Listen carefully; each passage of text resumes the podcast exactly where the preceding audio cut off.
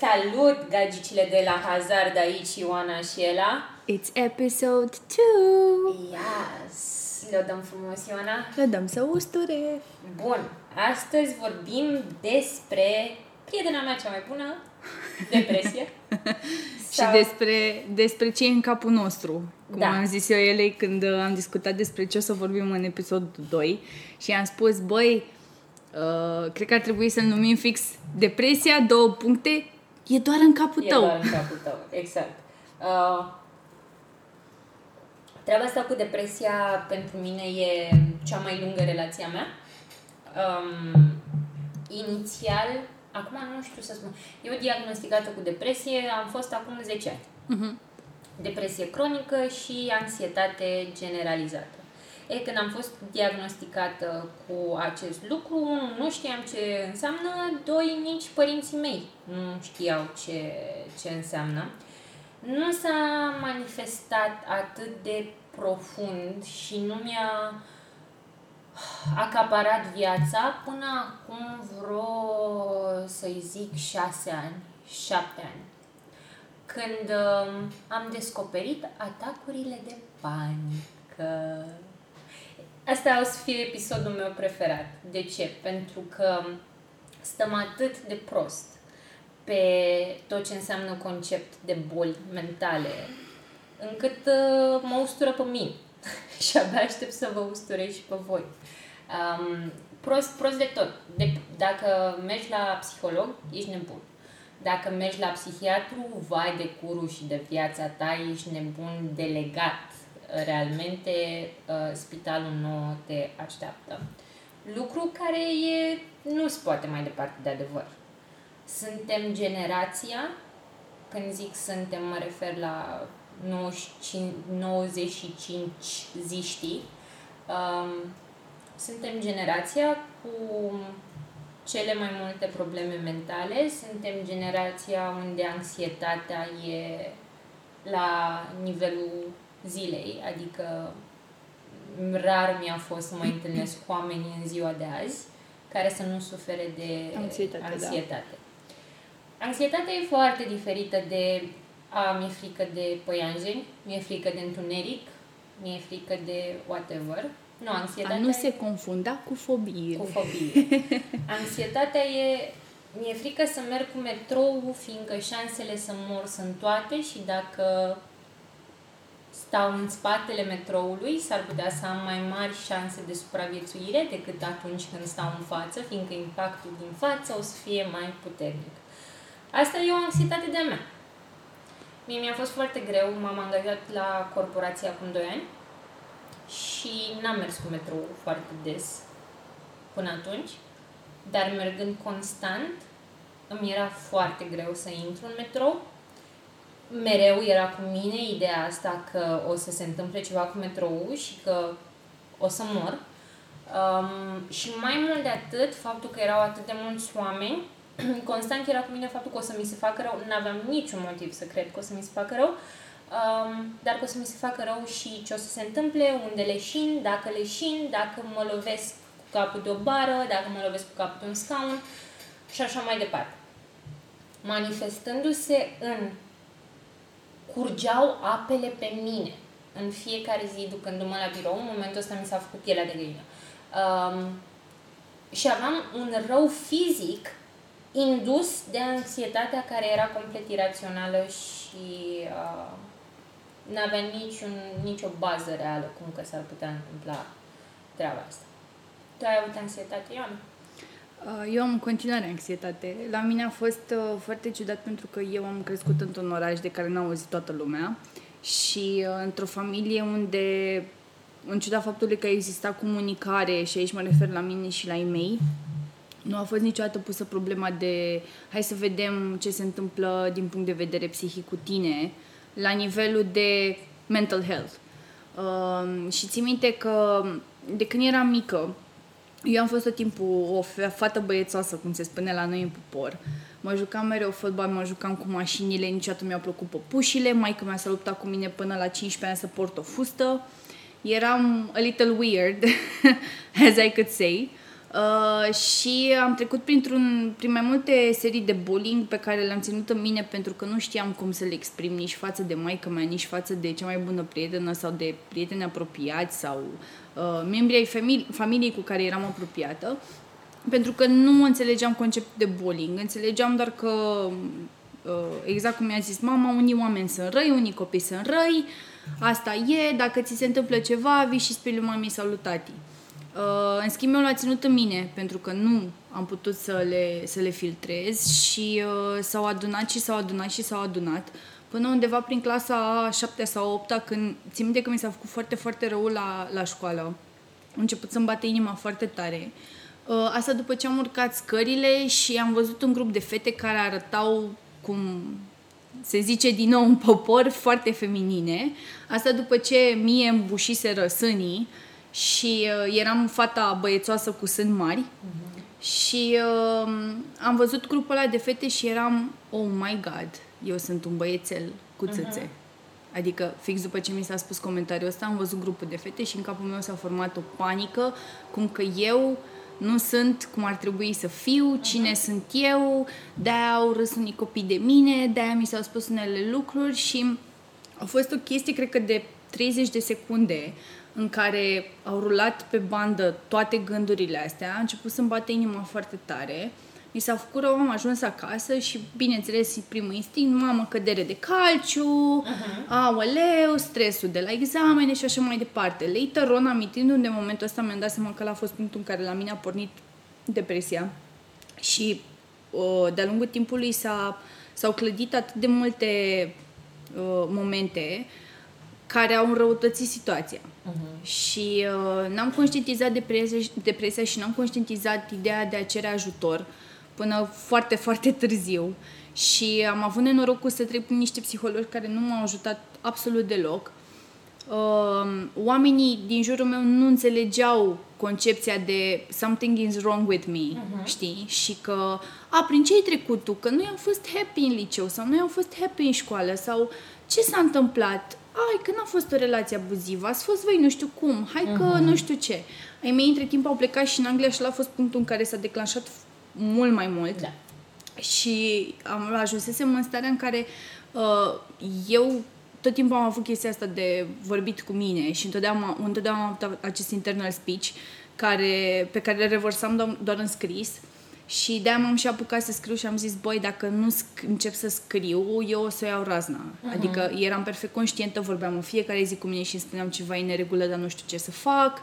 Doamne, câte gânduri, doamne, câte stări, stăteam la pat cu zilele și uh, țin minte când stăteam cu, Diana, cu Diana, cu o prietenă de-a mea, Aveam la momente în care mă întreba, ești ok, ești ok, uh-huh. ea trecând și ea la rândul ei prin, printr-o stare de, de depresie și spuneam, eu sunt bine, hai să o ajut pe ea, hai să ajut pe alți oameni, da. hai să-i fac pe alți oameni să se simtă bine că poate asta mă ajută. Hai deci eram atât de... de pe problema da, mea și, și să-i pun pe alții. O chestie pe care sunt perfect conștientă că am preluat-o de la taică meu. Taică meu uh, a trecut și el recent prin acest sentiment și nu a putut să-l, să-l conștientizeze și nu a putut să-l accepte.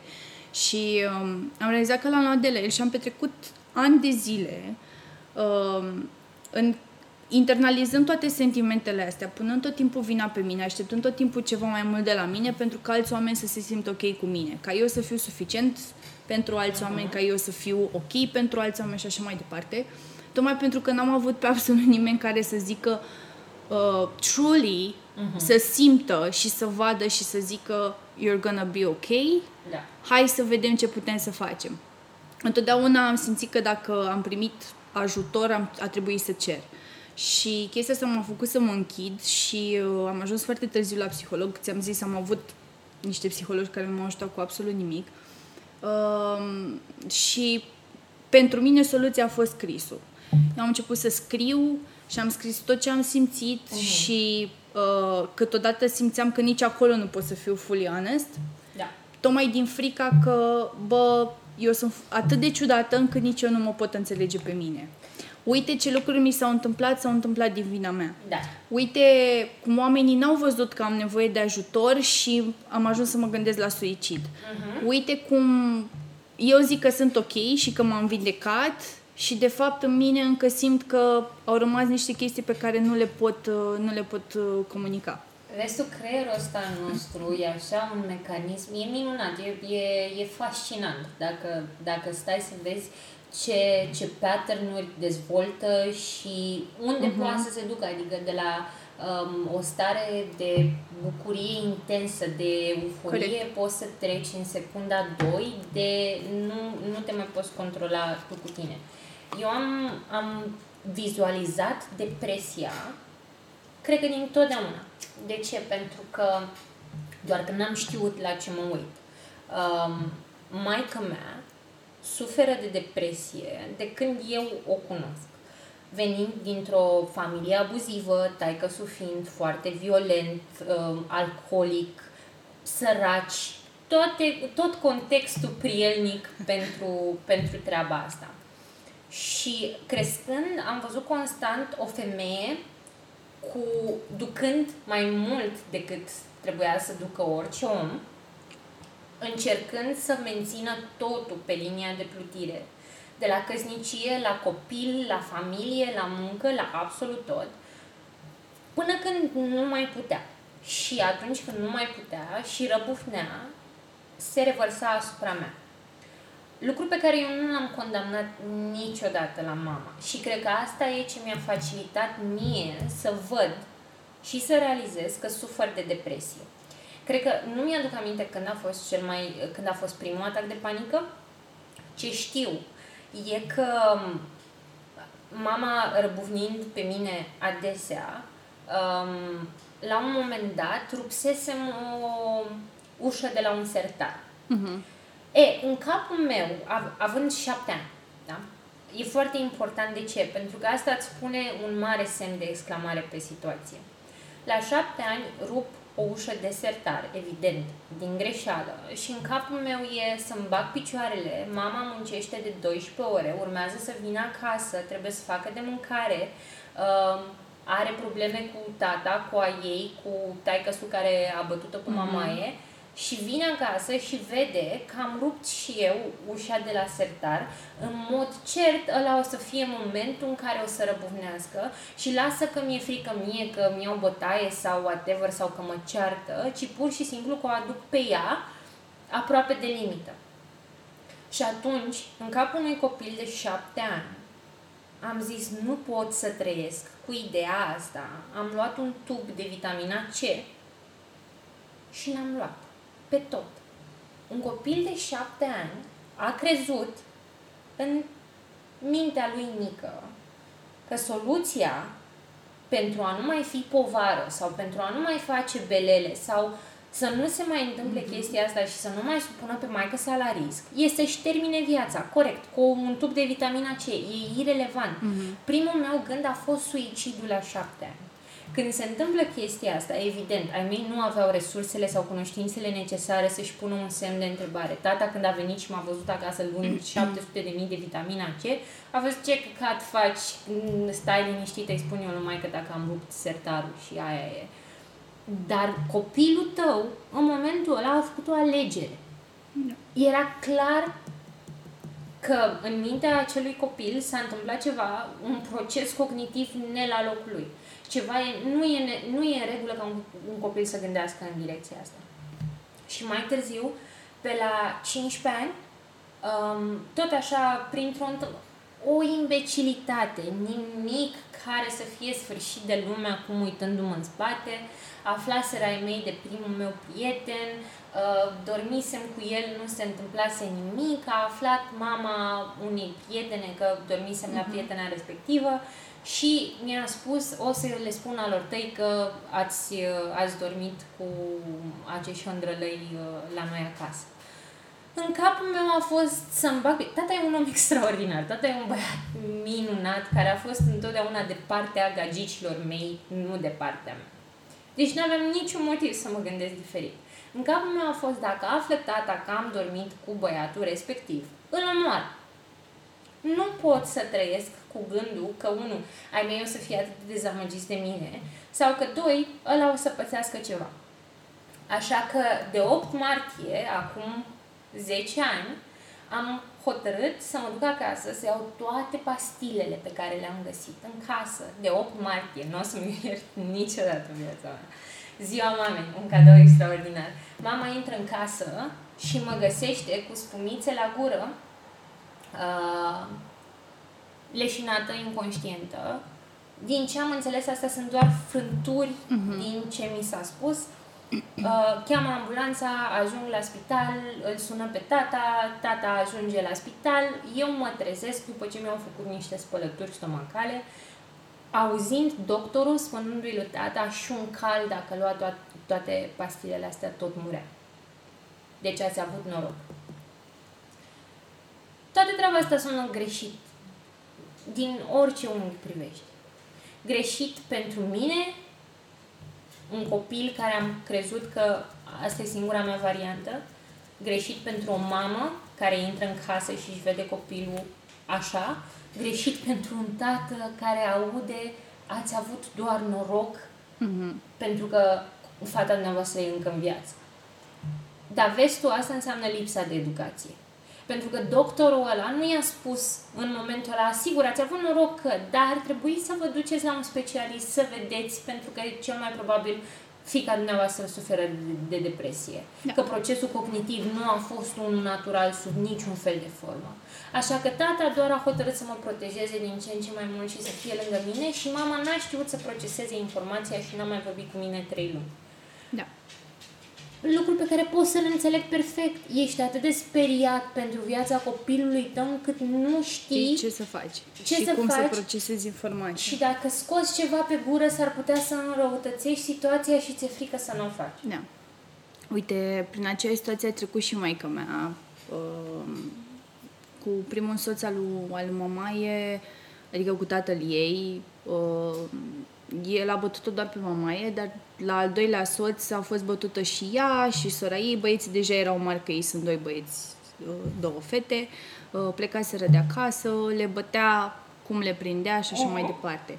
Și maica mea, cred că niciodată n-a conștientizat și eu am mai tot încercat să-i spun că din relația cu atât cu mama cât și cu tatăl ei, Vitreg, uh, e clar că a ținut nu numai că n-a vrut să recunoască depresia, a negat-o foarte mult timp uh-huh. și o, o neagă și acum pentru că nu... E clar că pentru ei nu poți să... Nu poți să te aștepți de la ei să înțeleagă fully uh, da. chestia asta pentru că n-au avut parte de educație. Până la urmă, nici noi n-am avut parte de educație, a trebuit să o învățăm pe pielea noastră, să... Vorba aia, research. Uh-huh. uh, și a internalizat foarte mult aceste sentimente. Ea niciodată n-a fost nu o să o învinovățesc niciodată pentru două palme toată viața și așa mai departe, din niște prostii din astea, uh-huh. așa. Dar întotdeauna a fost foarte overprotectiv cu mine. Da. Și de foarte multe ori țin minte și când eram adolescentă și nu știu, mai mergeam la o plimbare prin oraș cu vreo prietenă sau mai mergeam undeva, întotdeauna aveam chestia asta că maica mea undeva și vede. Sau cineva vede și spune lui maica mea, fiind oraș mic, oamenii mai sunt și răi, uh-huh. spun o grămadă de căcaturi și așa mai departe. Și același gând l-am avut și eu. Amândoi au trecut prin niște situații foarte nasoale. Nici că mine a avut cea mai fericită uh, familie și așa. Uh, și vedeam cât au muncit, vedeau, vedeam cât s-au străduit. Eu, de copil, ca și tine, eram eu mă simțeam ciudată, dar știam că nu aparțin locul ăla. Uh-huh. Știam că ceva, băi, de ce alți copii nu sunt așa ca mine? De ce am aceste gânduri? De ce vreau eu să fac asta și așa uh-huh. mai departe? Neștiind că este și ereditar, Asta e foarte important de menționat. Uh, și eram ok, nu trebuie să le mai fac eu probleme, nu trebuie să exact. le mai dau nicio povară, eu sunt o povară. Și mă puneam exact cum spunea Daniela, terapeuta noastră, Dumnezeu să-i dea sănătate, cum se zice din nou în popor. Eu am vorba asta, o să, o să tot auziți de la mine, n ce faci, e un tic, e un tic, este un tic, da, așa. Uh, și ea mi-a spus, tu te-ai pus în rolul părinților de foarte multe da, ori. ceea ce e normal pentru o persoană cu depresie și tu uh-huh. trebuie să accepti chestia asta. Și mi-a plăcut foarte mult că ea a fost singurul psiholog care m-a făcut să zic eu acest cuvânt și da. mi-a făcut după atâția ani să-l conștientizez, să-l accept, să lucrez la el.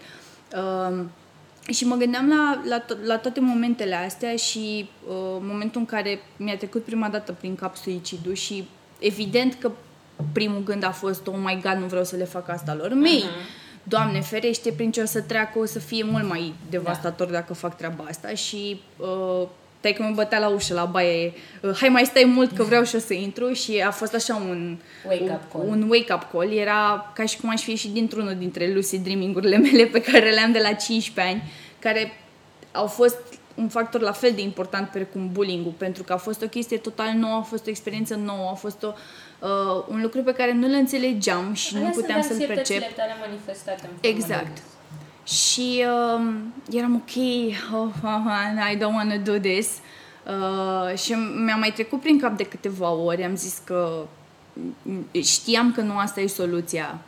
Da. Asta simțeam că nu asta e soluția, dar știam că trebuie să, să cer ajutor.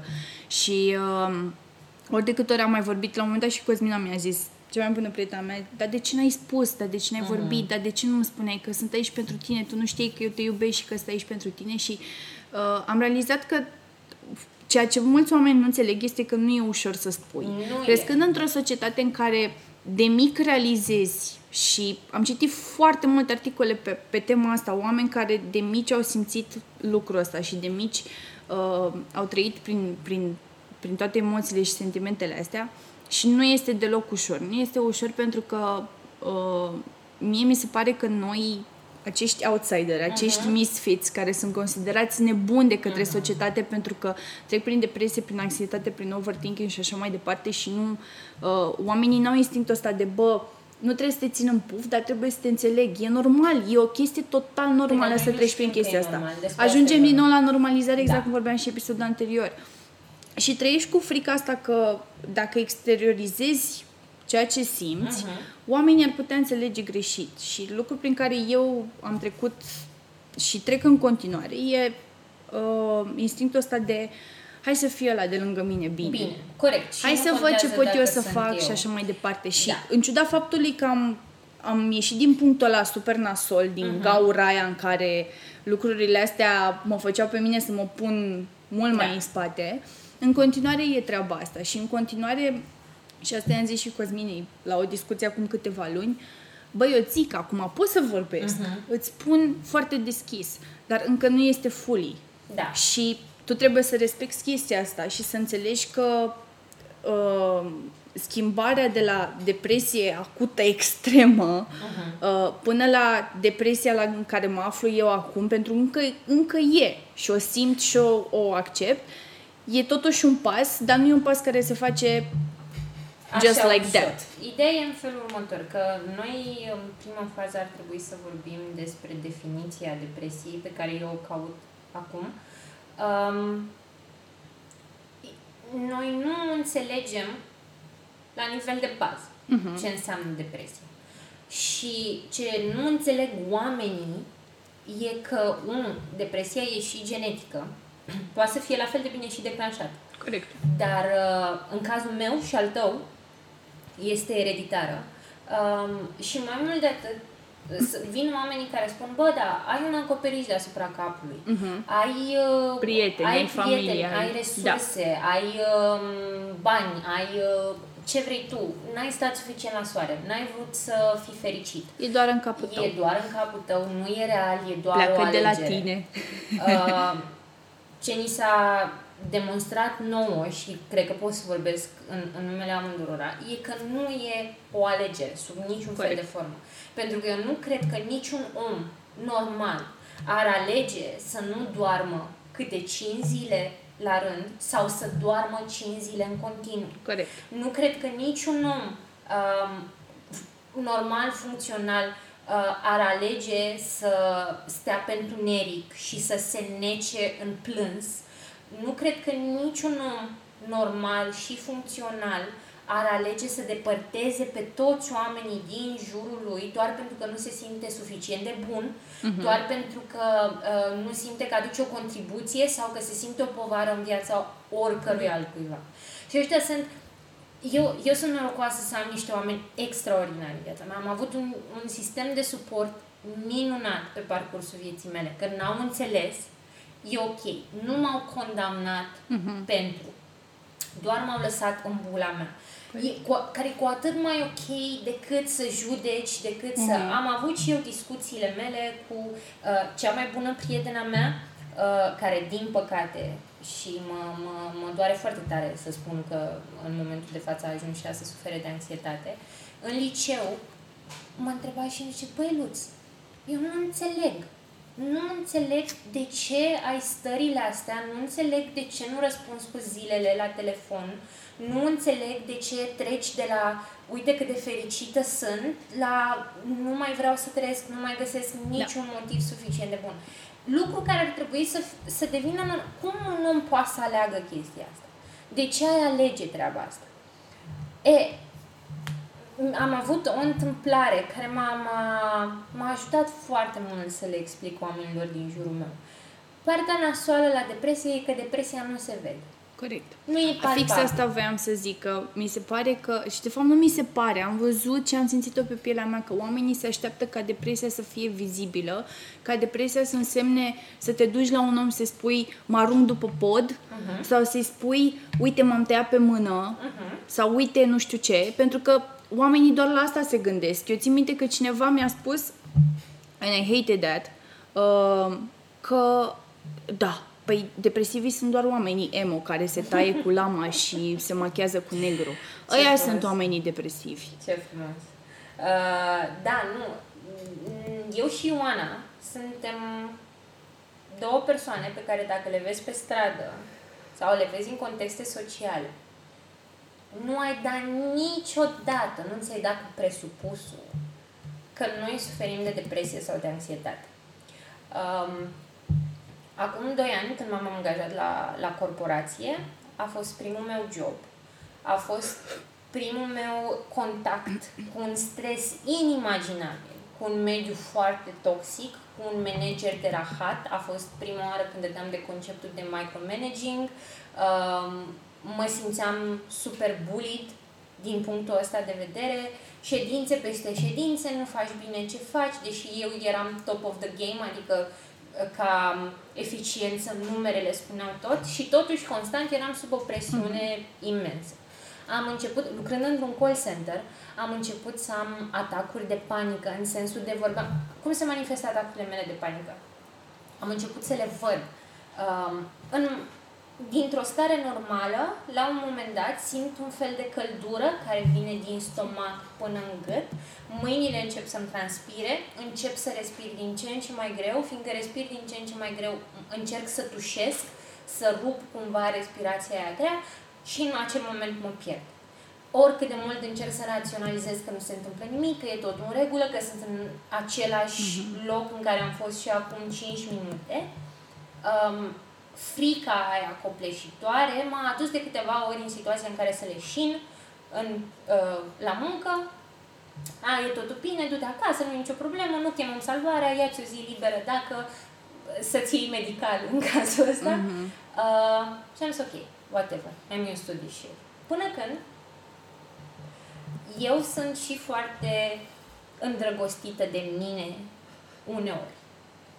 Uneori nu dau doi bani pe mine, uneori self-esteem-ul meu e jos, ăsta e încă unul din părcurile depresiei, uh, dar am avut norocul să uh, minimizez treaba asta.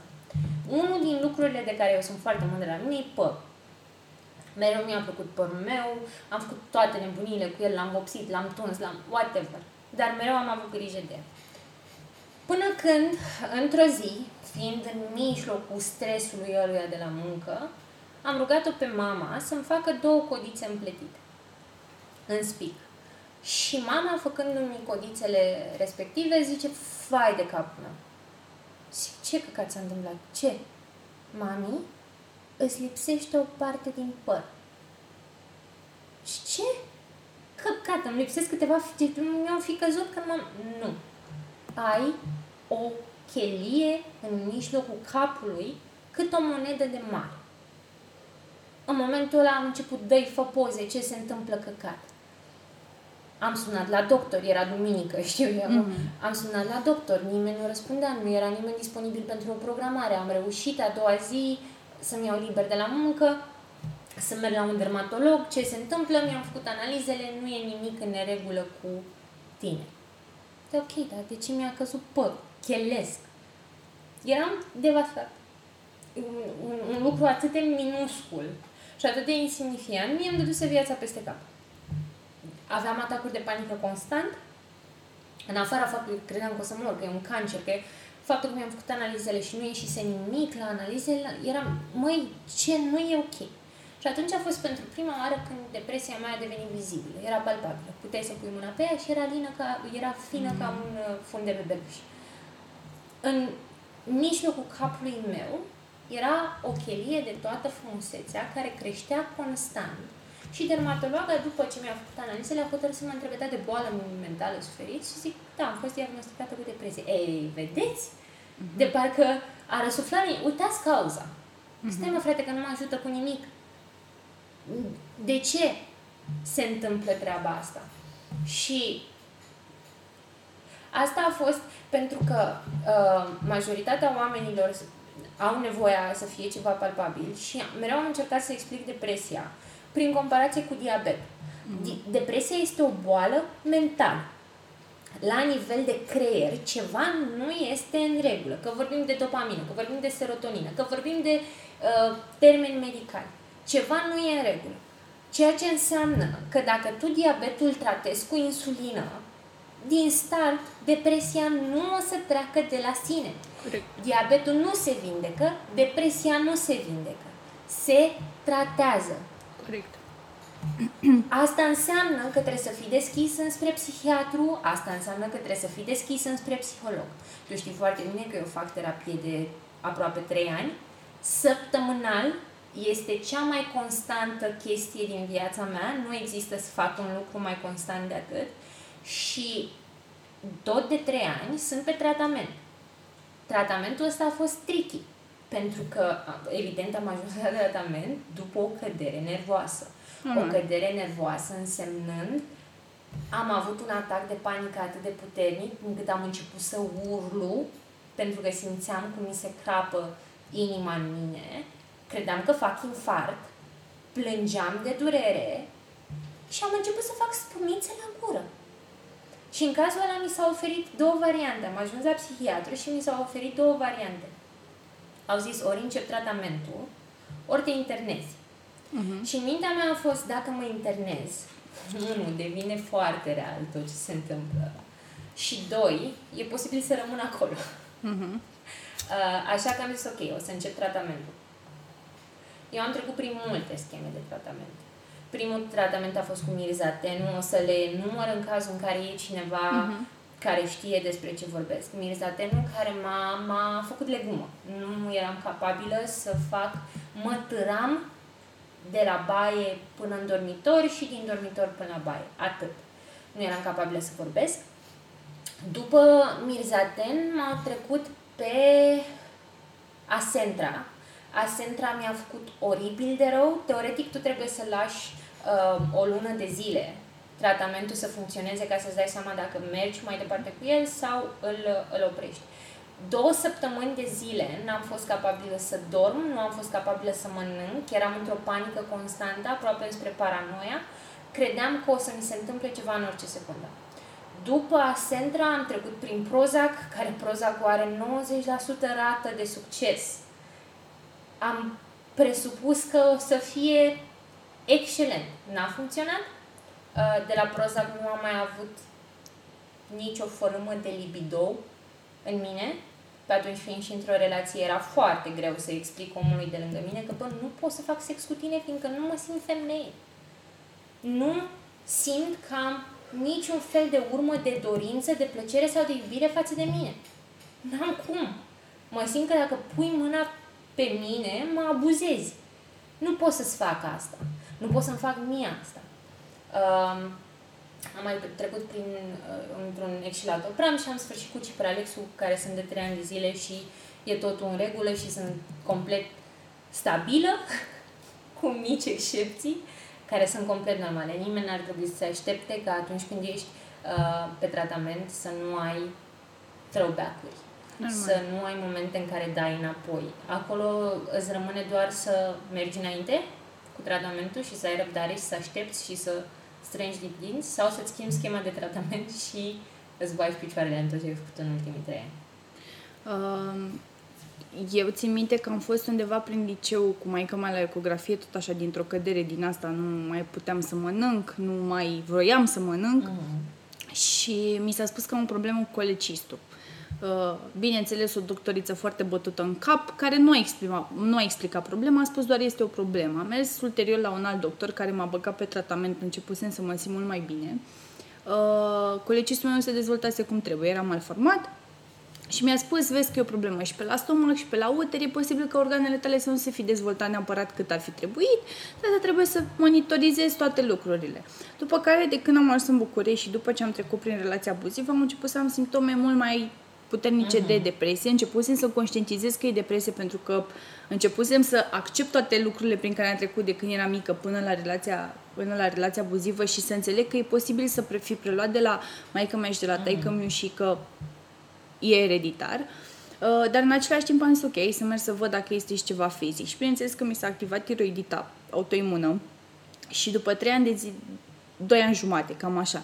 Ne mers la doctor și fiecare doctor spunându-mi nu ai nimic, ești tânără, nu o să ți se întâmple nimic, e doar în capul tău, e stres, uh, ieși nopțile, stai la TV prea mult, stai, faci bla bla bla. Orice explicație posibilă, numai să nu Ele facem analize, să nu mai facem analize, să nu ne mai batem capul cu tine, că ești tânără, n-ai nimic, mergi Le înainte. de profesie. Exact. Până am ajuns la acest doctor, uh, care era tânăr, cred că avea 30 și ceva de ani. Uh, și bineînțeles, primul meu instinct a fost, frate, încă unul, ăsta mai e și tânăr. Știi, preconcepția aia că un mhm. doctor bun trebuie să fie bătrân neapărat da. sau așa. Și mă pune omul și din prima când m-a văzut a zis ceva în neregulă cu tine, ce s-a întâmplat. Și explic. Uitați, domnule doctor, de atâția ani merg, fac, am înțeles problema cu colecistul, am fost acolo la ecografie, arată foarte bine, dar ceva se întâmplă cu mine și nu știu ce și vreau să mă explicați pentru că până la urmă, urmă au și ei dreptate cu ceva, sunt tânără, dar simt că lucrurile astea nu sunt ok uh-huh. și trebuie să stau să le ascund la muncă, trebuie să stau să le ascund acasă, trebuie să stau să le ascund în familie și nu mă simt ok și toată lumea îmi zice că strece, strece, strece de la tine, hai, că din tine pleacă schimbarea, fă ceva. Și omul m-a luat frumos la o discuție și mi-a spus, haide să te controlezi, hai să vedem cum arată stomacul, hai să vedem ce durere ai, explicăm tot, tot, tot prin tot ce, prin tot ce treci. Mi-a dat omul de făcut dosar de analize. Uh-huh. Și m-am dus la el cu efectiv cu un da. dosar de analize de sânge pe care a stat omul și mi l-a explicat de la A la Z. El mi-a descoperit problema cu, cu tiroidita autoimună și mi-a spus fix așa eu te bag și dacă vrei pe Otirox. Ăsta e tratamentul, da? Mai sunt câteva alte pastile care se dau, vezi dacă e bine, dacă nu e bine. Dar părerea mea este că, nu doar pentru că ești tânără, dar pastilele astea nu fac decât să-ți amelioreze situația. Tu trebuie să fii conștientă că este o problemă care se regăsește la femei deopotrivă de toate vârstele. Trebuie să o accepti și trebuie să, să-ți schimbi tu stilul de viață, uh-huh. nu drastic, ci să te simți ok. Da. Dacă vrei să bei, bea, dacă vrei să fumezi, fumează, dacă vrei să pierzi nopțile, pierde nopțile, dar totul să fie cu o cantitate care să nu te ducă în extremă. Și mai mult de atât, recomandarea mea este să începi să mergi la un psiholog. Ce frumos! Pentru că discutând cu el și spunându-i am trecut prin niște momente mai neplăcute, mm eu încă nu le văd atât de neplăcute pentru că știu prin ce a trecut maica mea și instinctul ăsta de hai să comparăm sufer- suferința, că oamenii ăștia au trecut prin niște lucruri mai rele. De ce da. să mă plâng eu da. de lucrurile prin care am trecut eu? Și negând, negând, negând, negând, uh, am ajuns să vărs totul la el, pentru că fiind o persoană străină care m-a făcut să mă deschid, am zis ăsta n-are cui să-i spună, da. hai că îi zic tot. Și mi-a zis, recomandarea mea ar fi să mergi la un psiholog și viața ta se va schimba. Și am mers la psihologi, nu mi s-a schimbat viața până la Daniela, care m-a făcut să conștientizez foarte multe lucruri și mi-a plăcut foarte mult la ea și de-aia cred că este foarte esențial să-ți găsești omul potrivit, că s-a adaptat la limbajul meu, da. și corporal și verbal, da. Da. și eu i-am spus, bă, mie îmi place, eu, eu până la tine asta am făcut, am făcut self-therapy prin scris, da. asta fac. Și mi-a spus, tu ce vrei să faci? Vrei să schimbi lumea, nu? Uh-huh. Și zic, da. Păi tu vrei să schimbi lumea pentru că tu crezi că nu ești suficient de uh-huh. bună pentru lume. Pentru lume și o să ai treaba asta în cap pentru că tu ești foarte iubitoare. Da. Sufletul tău trăiește pentru a iubi și a da iubire către alți oameni. Dar tu te uiți pe tine în ecuația asta. Și de acum înainte, în orice scrii, scrie tot adevărul despre tine. Uh-huh. Și din momentul ăla, de am și pornit cu cărțile. Vai, ce inconfortabil ar fi da. să fie. Și din momentul ăla am și pornit cu cărțile. Și minte că am plecat de acolo și i-am scris și lui mătușii mea, am scris lui Matei și eram, uite, depresie, uite că am spus-o, uite uh-huh. că nu știu ce. Și în capul meu s-a creat o panică atât de mare încât în vara respectivă am stat două săptămâni la pat cu migrene de au ajuns ăștia să mă trimită la remene și la toate cele. Am intrat într-adevăr și pe seroxat și m-a făcut să mă simt mai bine, dar știam că la mine n-a funcționat niciodată chestia asta cu hai că iau un medicament și nu conștientizam importanța tratamentului, Corect. inclusiv la depresie, pentru că nu-mi plăceau nu, medicamentele, nu-mi da. plăcea spitalul, ideea de a sta în spital și așa mai departe. Și în capul meu s-a format reflexul ăsta de, bă, self-speech. Hai, Ioan, da. hai, hai cu mama, știi? Hai să vorbim, hai să vedem ce poți să faci, hai să nu știu ce. Și Uh, la următoarea vizită la Daniela i-am spus, bă, tu știi ce fac eu de ani de zile, de când sunt mică? Eu vorbesc cu Singură, mine. Da? Mă simt nebună câteodată, da. dar în același timp mă simt atât de bine și mi-a spus, uite, vezi, de acolo pleacă, tu deja faci, tu nici n-ai avea nevoie de mine. Eu sunt aici doar ca să-ți dau remindere. Să sunt aici doar ca să te ghidez. Da. Tu deja faci terapie cu tine, asta e un pas foarte important. Și faptul că tu ai venit la mine și ai spus, uite, eu vorbesc cu mine, This is fucking awesome. Da, da, uite, e, e, e minunat că eu, eu, spre exemplu, n-am, n-am putut. Ajunsesem în punctul în care nimic din ce, mai, din ce îmi spuneam mie sau cum încercam să raționalizez nu era suficient. Um, și sunt convinsă că sunt oameni care um, pun problema exact așa cum ai pus-o tu.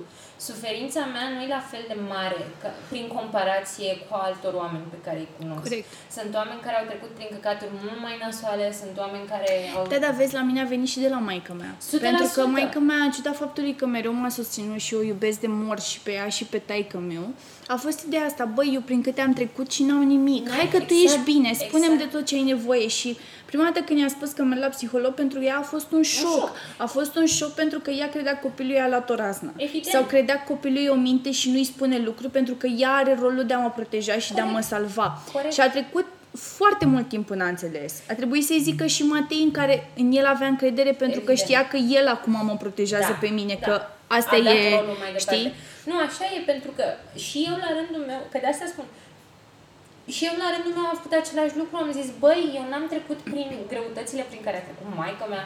Sunt copii care nu au acces la lumină, sunt copii care sunt uh, abuzați de părinți, sunt ce, de ce nu da, pot eu da. să duc toate rahaturile astea? Și am încercat să le duc, am încercat să le duc până când creierul meu a tras un semnal de alarmă și a zis, ha, ce părere ai despre suicid? Nu e ok. Um, și asta e, de, de asta discuția trebuie, să, trebuie făcută și trebuie avută pentru că sunt convinsă că sunt oameni care sunt la fel de judecați și neînțeleși și li se spune exact același lucru, n-ai stat la soare suficient, nu vrei, uh, îți dorești să fii nefericit și nu... Hai că trece. Hai că trece. Nu trece devine din ce în ce mai rău. Pentru mine una dintre cele mai frumoase zile din viața mea a fost acum trei ani, odată cu mine, când mama a zis nu mai pot.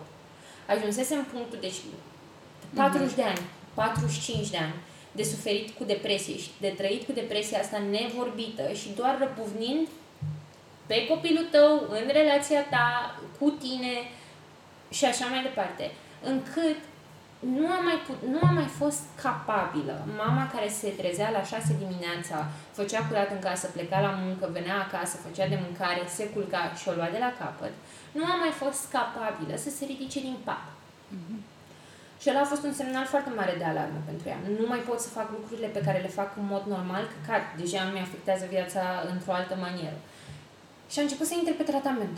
Uh, nu am cuvinte să-ți spun cât de mult s-a schimbat mama, ce relație extraordinară avem, fac, îmi dau lacrimile, în momentul de față și cum mi-a luat de pe umerii mei frica că într-o zi nu o să mai poată uh-huh. și o să mă trezesc că a făcut-o. Uh-huh. Și pentru mine asta, frica asta a fost, gândește-te că aveam momente, lucruri care nu sunt normale în care dormeam cu ușa deschisă, să o aud cum respiră, să fiu sigură că trăiește. Um, procesele astea cognitive nu ar trebui să existe și dacă există ar trebui tratate și dacă uh, a, a, și ar trebui ascultat. Faptul că noi ca oameni tindem să judecăm ce nu înțelegem e, e aberant. Mm-hmm. Nu o să pot să înțeleg. Po- poți să-ți asumi, bă, nu înțeleg, n-am nici cea mai mică idee despre ce vorbești eu, n-am trecut prin asta. Dar sunt dispus, pentru că te iubesc, pentru că mi ești aproape, pentru că mi ești prieten, să ascult. Nu-ți promit că o să empatizez cu tine, mm-hmm. că nu cred că am cum. Eu nu cred că oamenii care nu suferă de depresie sau de anxietate poate să empatizeze Corect. în mod real cu un om care o face. Corect. Dar maxim poți să-i oferi, că ne întoarcem la respect, poți să-i oferi respect omului de lângă tine, să nu-l judeci pentru ceea ce tu nu înțelegi. Da. Pentru mine a fost uh, unul dintre cele mai grele momente din viața mea, a fost având căderea nervoasă, uh, eram în relația asta lungă de, de patru ani jumate și uh, după ce venisem de la, de la psihiatru, îmi dăduse mirzatenul, nu eram capabilă să vorbesc, să... Tot ce știa a fost meu prieten atunci era că am avut o cădere nervoasă și că mă duc la doctor să văd ce se întâmplă. Și după două zile am reușit să-i scriu și spun, hai, vină la mine să vorbim. Și am spus, uite, mi-au zis că sufăr de depresie, lucruri pe care le știam, dar acum e și anxietatea generalizată și o să trebuiască să fiu pe tratament, o să am nevoie să, să fii mai înțelegător cu mine, să ai răbdare cu mine. Și s-a uitat la mine și mi-a spus, băi, uh, tu știi că eu te iubesc foarte mult, dar uh, nu pot să fiu cu tine așa. Mi-e frică că o să-mi dai și mie depresie, de parcă era râie. Uh, și mi-e frică că o să mă afecteze și pe mine. Îți dai seama cum m-a devastat. Era omul meu. Deja aveam patru ani împreună. Uh, căcat e, nu te aștepți, e, nu, nu te aștepți tocmai pentru că vii cu niște așteptări la pachet față de mm-hmm. omul ăla. Și sigur, n-ai semnat niciun contract și nu sunteți căsătoriți, dar trebuia să fie la bine și la rău în capul meu. Și acum era rău și el nu era mm-hmm. acolo. Um, dar au trecut ani și l-am înțeles. L-am înțeles pentru că e o, e o povară foarte mare pe care abia puteam să o duc eu cu mine, dar apoi altcineva care nu trăiește și nu simte ce simt eu. Și nu am niciun fel de ranchiună și nu-l judec sub niciun fel de formă că asta a fost alegerea lui, dar am dat de o altă relație cu tipul ăsta care mi-a revoluționat mie viața. Și mi-a zis, băi, uite, ca să scapi de anxietate, fă-ți, fă un, fă un favor și fii cât se poate de sinceră în orice context. Te sună cineva și vrea să te țină la telefon, îmi pare rău, nu pot să vorbesc, nu am chef, nu am resursele necesare te invită cineva în oraș și nu vrei să te duci, îmi pare rău, nu pot să vin, nu sunt capabilă să socializez în momentul ăsta. Nu mai încerca să, să, să complaci pe, să maschi, să, și, să, să maschezi. și să maschezi când tu nu ești în regulă. Fii nu tu. în regulă, cât să înțeleagă și oamenii că, bă, restul e doar o, o, o fațadă pe care eu o țin pentru voi și atât. No. Uh, și după ceva timp în relație, uh, uh, îmi spune te iubesc pentru prima oară. Nu știu cum reacționați voi oameni, restul, la un te iubesc, dar eu am avut un mare, mare atac de panică. Uh, am fugit pe balcon, eram în pat când mi-a spus te iubesc, am fugit pe balcon, mi-am luat genunchi în brațe, fiindcă eu am nevoie când, când uh, am un atac să stau, să, să am o schimbare de temperatură și era ciment pe balcon și aveam nevoie de un frig din ăsta puternic, mi-am luat genunchi în brațe și am început să mă mișc înainte și înapoi, să mă simt eu mhm. reală cumva, să, să simt că sunt acolo și că am, am putere de decizie. Și când am un atac de panică, nu suport să pună cineva mâna pe mine, e, e cu atât mai rău dacă, dacă se întâmplă treaba asta.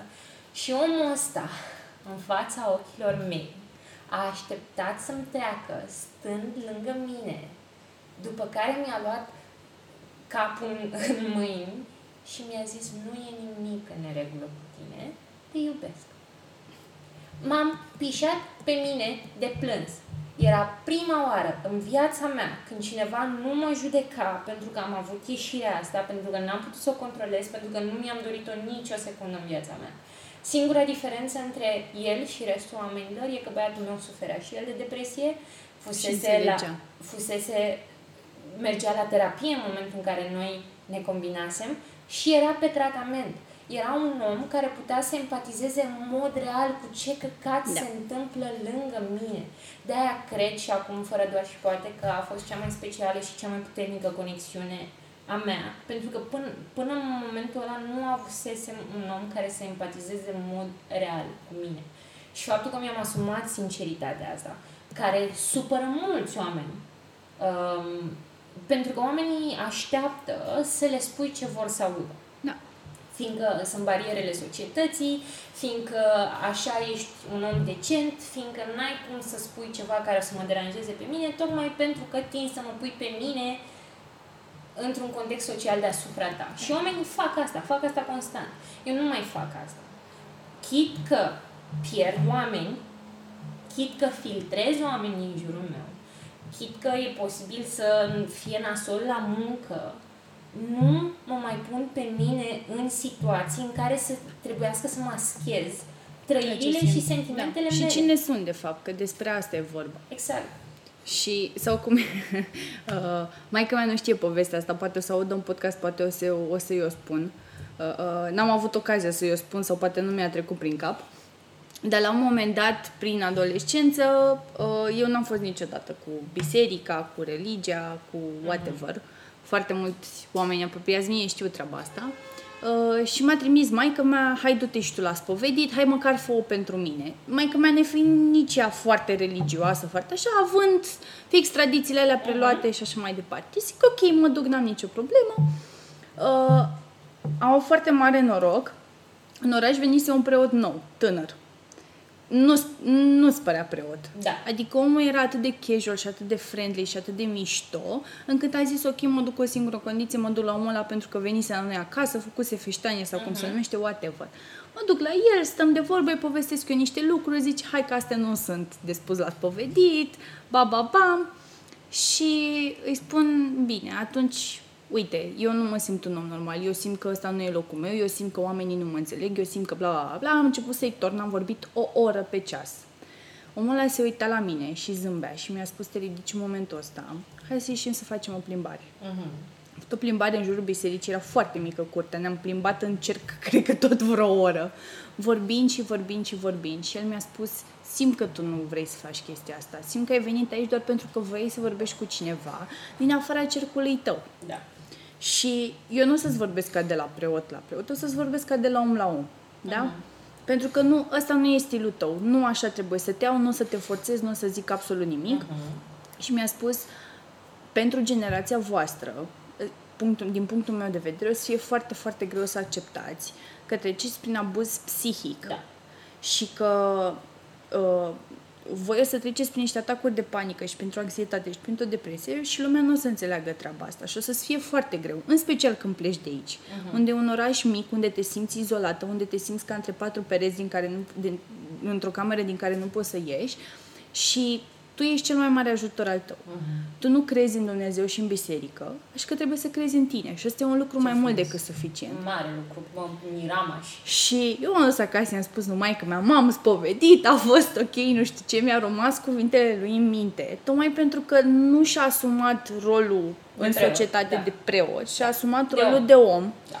Și a venit și mi-a spus, nu o să fac ca mine, o să fac ca tine. Și o să spun chestia asta. Uh, iar și chestia asta am încercat să explic lui taică meu și prima dată când m-a sunat și mi-a spus, bă, da, ok, poate aș vrea să merg la un, un, un psiholog, nu mă simt pregătit, dar faptul că tu te-ai deschis față de mine și mi-ai spus anumite mm-hmm. lucruri, hai explicăm că poate prin asta trec și eu acum, că nu pot să înțeleg. Eu n-am fost crescut da. așa, nu știu ce înseamnă și așa mai departe. A fost cea mai deschisă discuție ce pe frumos. care am avut-o cu tata. Da. Recent m-am certat cu maica mea pe niște căcaturi și i-am spus, trebuie să mergi la psiholog. De e ultima dată când ți-o spun. Pentru că voi nu conștientizați ca atunci când am discutat cu tata la telefon. Da, ok, nu conștientizez. Bă, dar pus mâna pe telefon și mai sunat. Ăsta e un prim pas. Da, corect. Și chiar dacă nu vrei să mergi la psiholog, că simți tu că nu ești pregătit mm-hmm. sau simți tu că nu e pentru tine, orice preconcepție da. ai tu în cap, măcar ia-ți timp cu tine, filtrează puțin informațiile, da. filtrează puțin sentimentele, pentru că nu poți să negi la nesfârșit. Nu, așa e, dar uh, problema e că majoritatea oamenilor cred că pot să nege la mhm. nesfârșit uh-huh. și ajung în punctul în care nu mai sunt capabili Și sunt 100% convinsă și am cunoscut oameni care efectiv negau, tocmai pentru că pentru că nu este vizibil, pentru că nu Exact. este hardcore, și pentru, că, nu ai este impresia extrem. că oamenii Da. o să înțeleagă vreodată ce se întâmplă cu tine. Dar ideea e că, uite, spre exemplu, de asta zic mă, eu le-aș lua dreptul de profesie și doctorilor și uh, farmacistilor și uh, am mers într-o farmacie, la un moment dat trebuia să plec, nu mai știu unde, plecam la Roma. Și eu n-am avut probleme cu, cu zborul până când mi s-au îndesit atacurile de panică. Și uh, tocmai ca să nu am un atac de, de panică pe, pe avion, uh, psihiatra mea, care e o femeie incredibilă, fără doar și poate, um, mi-a prescris Xanax. Și mi-a zis, băi, iei o pastilă cu două ore înainte de zbor, you should be fine. Trebuia să-mi iau și tratamentul pe luna respectivă. Mhm. Ceea ce însemna că, de fapt, îmi dăduse pe 3 luni. Ceea ce însemna că îmi dăduse, nu știu cât erau, 5 cutii de Cipralex și vreo 3 cutii de Xanax. Mă duc la farmacie, îi dau rețeta farmacistei și se uită farmacista la mine și îmi zicea, păi cum? O fată așa de tânără ca tine să sufere de depresie n-are cum. Ai încercat să te rogi? Da. Și eu în momentul ăla am, am, bă, am simțit de parcă m-a luat, m-a făcut așa un minge și mi-a dat un șut de mă. Bă, ești farmacistă, mă. E, tu te ocupi cu tratamente pentru oameni care suferă de anumite boli. Tu mă întrebi dacă am încercat să mă rog? Ce se, cum e posibil? Cum e posibil să mă duc la farmacii și, spre exemplu, bă, bă, Cibralexul are mai multe denumiri. Și mi-a scris uh, a mea psihiatră, nu știu, o ceva, whatever, o componentă din Cipralex, uh, componenta principală. Mhm. Și se uită, farmacistă tânără, da? Și se uită și... Uh, da, Dana și o strigă pe o altă farmacistă, știi ce e asta? Mă, cum? Cum? Asta Îți face dovedește, pielea de exact, asta dovedește societatea în care trăim și cât de greu ne e nouă. Oamenii care ne luptăm cu chestia asta și știi ce e greu? Pentru că noi suntem și foarte sigure pe noi și noi am și întins mâna după ajutor, știi? Și nu mai e atât de... Ar trebui să fac un podcast când am un episod depresiv, când să mă filmez și să se sperie oamenii de cum eu, în natura mea, așa veselă și panseluță și asumată, nu mai sunt om. Cum am niște cearcăne până în obraj și cum mă, mă, mă trebuie... Am momente uh, alalte. Alaltăieri am avut, uh, tocmai pentru că fiind obișnuită cu sinceritatea și tocmai de-aia eu nu las oameni noi să intre în viața mea sau foarte rar Clar. o fac. Um, am avut, cum ziceam în, uh, în episodul anterior, am avut uh, lipsa asta de comunicare între mine și tipul cu care făceam, cu care fac sex. Și frustrarea pe care am, am simțit-o în momentul în care băiatul ăsta nu a zis niciun bună și în capul meu era ce se întâmplă, ce e neregulă, am hotărât că vorbim, mi-a activat un atac de panică pe care nu mai, nu mai avusesem un atac de panică de trei luni. Lucru care e, mi se Da. părea imposibil. Și am avut atacul ăsta de panică, plină de nervi. În momentul ăla am simțit că așa, așa funcționează. Simți că mor. Nu știi ce anume se întâmplă, ce anume te doare, ce anume e neregulă, dar simți că mor. Și simțeam că mă sufoc. Și vorbeam cu mine, cu voce tare și eram, Mihaela, e în regulă, e ok, Mhm. ești aici, ești la tine în cameră, nu are ce să se întâmple, tocmai ți-ai făcut analizele, totul e bine. E, e foarte important să raționalizezi, dar când ajunge la intensitatea aia în care nu mai poți să o controlezi, n-ai ce căcat N-ai să ce mai să controlezi. faci, da. Așa că în momentul ăla am, am, am, m-am dus la baie, am încercat să-mi dau cu apă pe față, simțeam că apa nu e suficient de repede cât să de rece, Rece. cât să-mi dea șocul ăla termic. Așa că pur și simplu am dat drumul la apă sloi în cadă și m-am suit în cadă îmbrăcată, turnând un duș în cap și așteptând să am șocul ăla termic să, să ies din atacul de panică. De asta, asta sunt niște trăiri, spre exemplu, dacă le ai cu cineva în care n-ai încredere, uh, cu cineva cu care nu ești suficient de confortabil, e posibil ca atacul ăla de panică să dureze foarte mult, e posibil ca atacul ăla de panică să se ducă într-o psihoză, e, e nasol. Asta e cel mai important. E nasol.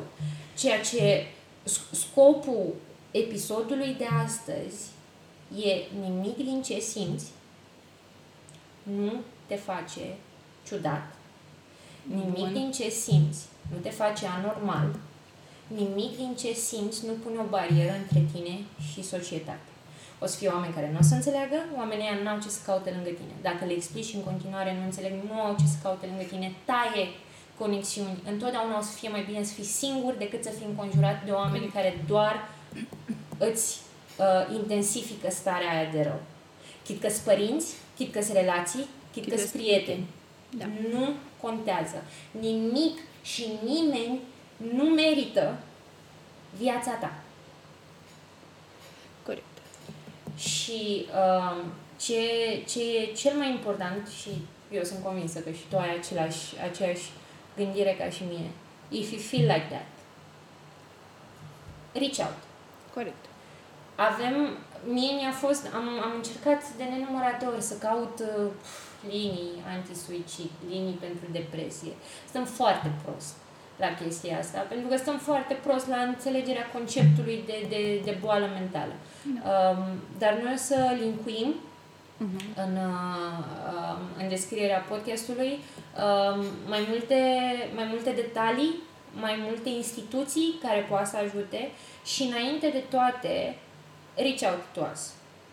Poate putem să vă ghidăm înspre super terapeuta noastră, poate putem să Doar să vorbim cu doar să vorbim sau să dăm un sfat și um, asta, e, asta e cel mai important pentru mine, pentru că oamenii ca noi tind să creadă că sunt singuri. Oamenii ca noi tind să creadă că nu, Nu o o să, să mai înțeleagă fie, nimeni, Exact, da. că nu o să mai fie oameni care înțeleg. Dar suntem aici, uh, înțelegem perfect. Um, și da, fucking reach out. Um, o chestie care pe mine m-a... De fapt, nu cred că m-a șocat, ca să nu zic că m-a șocat. Uh, m-a bucurat șocându-mă. uh, o chestie care m-a bucurat foarte, foarte tare a fost când uh, mătușa mea este în Barcelona de vreo 18 ani, whatever. Și uh, vărul meu are acum uh, 8 ani și el la grădiniță, o grădiniță privată, care costă la fel ca o grădiniță privată de la noi, de să nu credeți că la vreo chestie de lux și așa mai departe, o grădiniță privată normală în Barcelona, are psiholog. Da. Psihologul evaluează fiecare copil în parte și acela psiholog, același psiholog uh, se asigură că dacă vede vreo urmă de absolut orice dereglare, orice uh-huh. anomalie și așa mai departe la copil, părinții știu. Și de-aia zic că nu știu cum să mă exprim dacă a fost bucurie, șoc și așa mai departe, dar ce știu e că în capul meu s-a format, băi, uite, femeia asta care pentru mine a fost best friend și Mhm. cu care am vorbit prima dată despre depresie și cu care am vorbit deschis despre orice alt lucru, pentru că e normal să, chiar dacă e o relație foarte bună cu ai tăi, la noi e mentalitatea asta că părinții cu părinții, cu părinții, cu părinții, nu e doar cu părinții, e cu oricine simți tu că poți Că să poți, vorbești. da. Și să știi că te înțelege și că te ascultă, nu doar stă cu urechea uh, ciulită la tot ce se întâmplă în jur și așa mai departe. Um, și eram, mamă, cât de tare!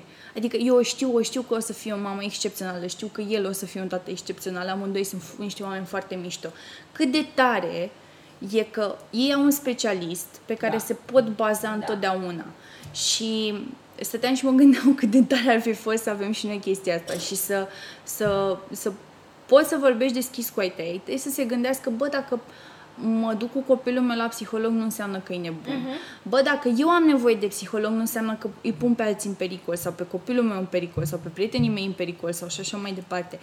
Cât de mișto ar fi să începem să vorbim deschis despre chestia asta. Pentru că, uite, eu în agenție am avut un coleg, aveam o altă firmă cu noi în agenție, m-am prietenit super mult cu el, îl- deci a fost unul dintre, unul dintre cei mai mișto oameni din viața mea și îmi spunea, băi, eu la a doua sau a treia ședință la care am fost la psiholog, când am ieșit din cabinet, m-am întâlnit cu oameni cunoscuți. Uh-huh. Și încă o dată, și încă o dată, uh-huh. și încă o dată. Și am realizat că sunt oameni pe care eu, care merg la psiholog, nu i-aș fi văzut niciodată la psiholog, Da. dar mă bucuram atât de mult Că totuși au ales pentru să o că, facă. pentru că au ales să o facă și uh, stăteam și mă gândeam cât de mult ne afectează și munca. Da. Asta a spus Da, el și evident. eram, da, ne afectează pentru că oamenii de la feedback până Da. la a înțelege că un om dacă nu se simte bine nu e numai fizic. Corect. Pentru a înțelege că micromanagementul în România este la ordinea zilei și este Da. foarte toxic. Da. Pentru a înțelege că e nevoie de psihologi în companii, Companii, corect. în școli, în absolut orice context. Este nevoie despre discuție liberă despre mental health în familii, în relații, în relații de prietenie și așa mai departe. Wayne, cel mai bun prieten al meu, m-a rugat de el, cred că 2 ani de zile la rând, du-te la psiholog. I-am spus-o în toate manierele posibile și imposibile. Până a înțeles că trebuie să meargă la psiholog, am încercat să vorbesc cu el la fiecare pas. Tocmai de frică să nu-l pierd. Știi care Pentru că mi-a fost foarte frică că o să facă vreo prostie. Da. Da. Și evident, iubindu-l atât de mult, eram god damn, sper să nu aibă același Da. gând pe care l-am avut eu cu câțiva ani, pentru că nu vreau să-l pierd. Și după ce a fost, m-a sunat și a fost pentru prima dată în viața mea, în prietenia noastră, când i-am simțit bucuria din, Din voce. din voce. Da, nu, și m, mai mult de atât, că noi suntem și foarte, că despre asta e vorba, știi, că atunci când eu îți vorbesc ție sau când vorbești mie despre relația cu ai noștri, suntem foarte norocoase. Mhm. Dar suntem foarte norocoase pentru că i-am educat. Da. Mama e capabilă în momentul ăsta, uite, poate într-o zi o să facem un podcast cu, Cu ai noștri. Cu ai noștri. Uh, mama e capabilă în momentul ăsta și poate să recunoască la orice oră din zi și, și din noapte oricărui om cu care are o conversație că ea a ajuns să aibă relația asta cu mine și că uh, ea a ajuns să înțeleagă prin ce trec și ce simt pentru simplu fapt că eu nu am renunțat niciodată și atunci când a avut urechile închise la a-i spune ce se întâmplă. Și șansa ta ca om care treci prin chestia asta e să încerci să-ți duci oamenii din jurul tău, chit că sunt părinți, chit că pare foarte greu și atât de departe ca niște oameni care nu au trăirile tale și nu au avut contextul t- tău social și nu au avut accesul la informație să înțeleagă. Cum ai zis tu, vin cu niște preconcepții, sigur, vin cu niște preconcepții, dar preconcepțiile alea nu sunt bătute în cuie, Corect.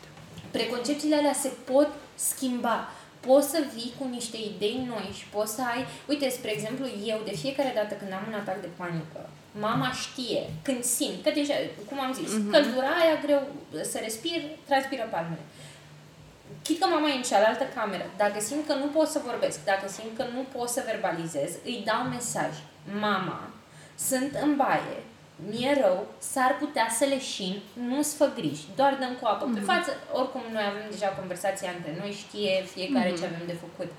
E imens să știi că e cineva acolo care înțelege exact prin ce simți și prin ce treci și știe ce să facă ca să te scoată din starea Da. respectivă. E un, e un favor pe care trebuie să ți-l faci tu ție și, repet, nu poți tai legăturile respective. Da.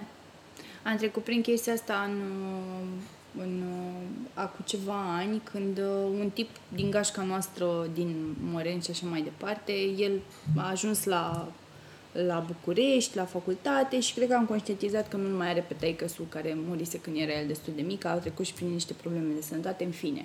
Uh, Eu trecând prin ce treceam și începând să conștientizez depresia și bullying-ul și așa mai departe și tot ce m-a adus în punctul respectiv, uh, l-am înțeles din start și am zis ok, omul a conștientizat că a ajuns în punctul ăsta, că nu mai are o persoană pe care o, o iubea din tot sufletul, că e un bărbat care nu mai are figura aia paternă în Da. viața lui și așa mai departe. Omul s-a izolat timp de un an, a ieșit înapoi. Um, și aveam tot timpul ideea asta, măi, ați vorbit cu el, ați vorbit cu el, a venit înapoi, a ajuns în același mediu, pentru că e un grup toxic. Uh, și îți dai seama, șocul a fost foarte puternic. Bă, am plecat, m-am întors, e același același lucru, mă duc înapoi. Și mai aveam și o tendință asta, băi, ați vorbit cu el, bă, hai să mergem la el, bă, nu știu ce, dar doar în momentele în care efectiv eram prinsă în acel cerc. Da. Dar de fiecare dată, și am ținut minte ce mi-a spus la un moment dat, eram la o petrecere și a venit la mine și vorbeam, eu niciodată nu l-am presat, nu l-am împins în discuție, vorbeam foarte deschis și mi-a spus că, bă, tu ești ca sora mea. El avea o soră cu care eu i-am luat locul la locul de muncă că ea a plecat. Ce bă, ești fix ca sora mea. Și m-a luat așa de gât, m-a pupat pe frunte, a fost foarte mișto, am discutat foarte multe lucruri. Și a doua oară când a dispărut eram that guy needs to be alone. Uh-huh. Și înțelegeam atât de mult prin ce trece da. și știam că în ciuda faptului că e un context total diferit la amândoi, sentimentele se întâlneau undeva la mijloc și puteam să empatizez exact cum zici tu. Și uh, la un moment dat, random, după ceva timp, mi-a trimis un link o carte și eram, bă, și dacă vede și dacă nu vede. Eu știu că am făcut asta. Știind că eu empatizez cu, cea, cu ce simțea el și stările prin care trece el, eram, I have to give a piece of myself. Da. I have to give a, a signal că, bă, Sunt acolo. ești, e perfect ok ce faci, știi? Uite ceva de la mine. Da. Chit că vrei să-l iei, Și chit că atât, nu vrei să-l da. iei. Și um, la un moment dat când stăteam vreo 2 ani mai târziu, povesteam chestia asta tipei cu care am stat în, am stat în apartament și uh, zice, băi, ți-ar plăcea să mergi la o tipă care citește în cafea? Încerci o chestie nouă, experimentezi, Da. să scoți puțin din starea asta, că ea înțelegea, accepta Mhm. toate stările prin care trecea. Zice, hai să facem și noi o experiență nouă, că și eu sunt semidepresivă. Mhm. Uh, hai să vedem ce facem. Zic, ok. Am mers și eu avusesem un ex- o experiență foarte dubioasă cu o tipă care era un fel de psiholog energetic, Ia, citea ia, ia. energii, I don't mergi la fuck with biserică, this. fix așa s-a, Da. s-a încheiat acea Cu ședință aceste și zic, experimentări. hai să încerc ceva de partea cealaltă să vedem cum e. Și nu știu cum făcea femeia, eu sunt foarte sceptică la lucrurile astea, dar evident că e șocant să vezi un om care stă cu capul într-o ceașcă Da. de cafea, care nu se uită la tine, care nu te cunoaște și să zică niște lucruri care chiar ți s-au întâmplat și care sunt... În fine. Și am plecat cu experiența aia și zic, bă, am realizat o treabă. Mm. E, am ieșit cumva din bula mea, Mhm. dar am ieșit ca să încerc să ascund, gen, am vrut să merg acolo ca să ascund niște lucruri pe care aș vrea să le aud, Da. să aud că o să fiu bine și ce fac? Iar maschez, Da. iar fug de ele, Da. iar neg, Da. iar, iar, iar, nu, iar, iar. Nu, evident. Nu... Și sunt sigură că foarte mulți oameni fac Evident. chestia asta. Sunt sigură că foarte mulți oameni merg pe principiu, bă, ce să fac? Ok, merg la un psiholog și merg la un psiholog și dau bani ca să ce? Ca să mă asculte? Mhm. Da, uh, hai că mai bine mi-au o vacanță. Merg în vacanță, mă relaxez. Și hai nu că că mai mai vrea să bine... faci același bagaj da, emoțional. hai că mai bine intru într-o relație, că am nevoie de Exact. cineva. Hai că mai bine îmi găsesc un fac friend, că Da. dacă fac sex, mă Da. relaxez, nu știu Da. ce. Hai că mai bine ies la o petrecere, bag niște droguri, Hai că uh, fac beau orice ceva, ca să fug fac de orice adevăr. ca să fug de adevăr și eu sunt 100% sigură că gen foarte mulți ajung în punctul în care e deja atât de cronică Da. situația, încât Bă, nu mai poți să it's fugi. gonna, it's Nu gonna... o să mai poți să fugi și o să explode din yourself și asta e ce o să se întâmple. Da. Și uite cum suntem și noi, dar noi vorbim foarte deschis despre lucrurile astea. Asta nu înseamnă că am trecut peste, asta nu înseamnă că nu mai Uite, avem sunt episoade, conștientă asta că o nu să mă înseamnă lupt cu că depresia toată, toată viața, viața. mea. Da, ce e foarte important și, uite, spre exemplu, eu recent am avut o discuție cu Matei și primul meu instinct a fost "Ah, am nevoie să plâng. Mhm. Am nevoie să plâng, am nevoie să mă descarc. Și am plâns și mă plângeam efectiv cu gemete doar ca să mă descarc pentru că știam că that's my way of taking it out. E release-ul tău. Dar eu am avut trei ani de zile în care n-am plâns. Neplâns, da. Nu știu. puteam să plâng, nu puteam să... Băi, eu care plângeam și la filme în Da. liceu, de Da. mă jeleam pe mine la un The Notebook sau la Scent of a Woman și așa, și nu puteam să plâng. Și acum simt că e o bucurie că pot să plâng, e o bucurie că pot să mă descarc, e o, bu- o chestie pe E o care eu nu o bucurie că percepeam poți să-ți exprimi emoțiile, emoțiile, da. Ioana, într-un O chestie spațiu pe care sigur. înainte o priveam ca fiind ceva super negativ. Pentru A că nu plânge aveai este spațiul negativ. Respectiv. Despre Da. asta e vorba. Nu aveai spațiul respectiv. Și mai mult de atât, că uite că ziceam că suntem conștiente că nu o să treacă. Băi, eu știu că trăiesc cu, cu, cu depresia și o să trăiesc cu depresia toată viața mea. E settled in my mind, I'm okay with it. De-aia când am început am spus e cea mai bună prietena mea pentru că e cea mai lungă relație care în momentul de față nu mai e toxică. Am învățat să trăiesc cu ea. Dar mai mult de atât, am prieteni, cunoștințe, care spun, a, nu o să iau pastile pentru că mi afectează libido, nu o să-mi iau pastile că mi afectează um, originalitatea, nu o să-mi iau pastile, pen- nu o să iau pastile pentru că nu o să mai fiu atât de amuzant, nu o să Pentru mai că fiu să fiu adictiv, o să, mă o să stau fie și pe addictiv. asta. Man, you're addictive to whatever shit else. Viața e addictive as fuck. Dacă îți menții un tratament, dacă treci prin niște scheme de tratament și îți găsești tratamentul potrivit pentru tine, o să ai libido în continuare, um, o să ai originalitate în continuare, o să ai inspirație în continuare. It doesn't change who the fuck Dar e you un are. paracetamol când te doare capul. Exact. Nu schimbă ce ești tu. Maxim îți reglează niște de... Nu maxim, asta e ce fac pastilele. Îți reglează niște dereglări pe care tu le ai în creier. Și mai mult de atât, și cu asta o să, o să terminăm, vreau să, vreau să ajungă mesajul ăsta uh, clar și tare. Nu e nimic în neregulă cu tine dacă ești într-o perioadă grea, dacă ești într-o perioadă neagră, să nu accepti oameni care îți maximizează starea respectivă.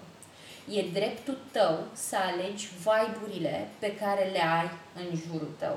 Eu mi-am spus chestia asta. Eu n-aș putea să fiu, spre exemplu, într-o relație în care un om, n-am o problemă cu un om care suferă de depresie, care trebuie să fie ipocrită, în care un om suferă de depresie și nu e dispus să caute ajutor.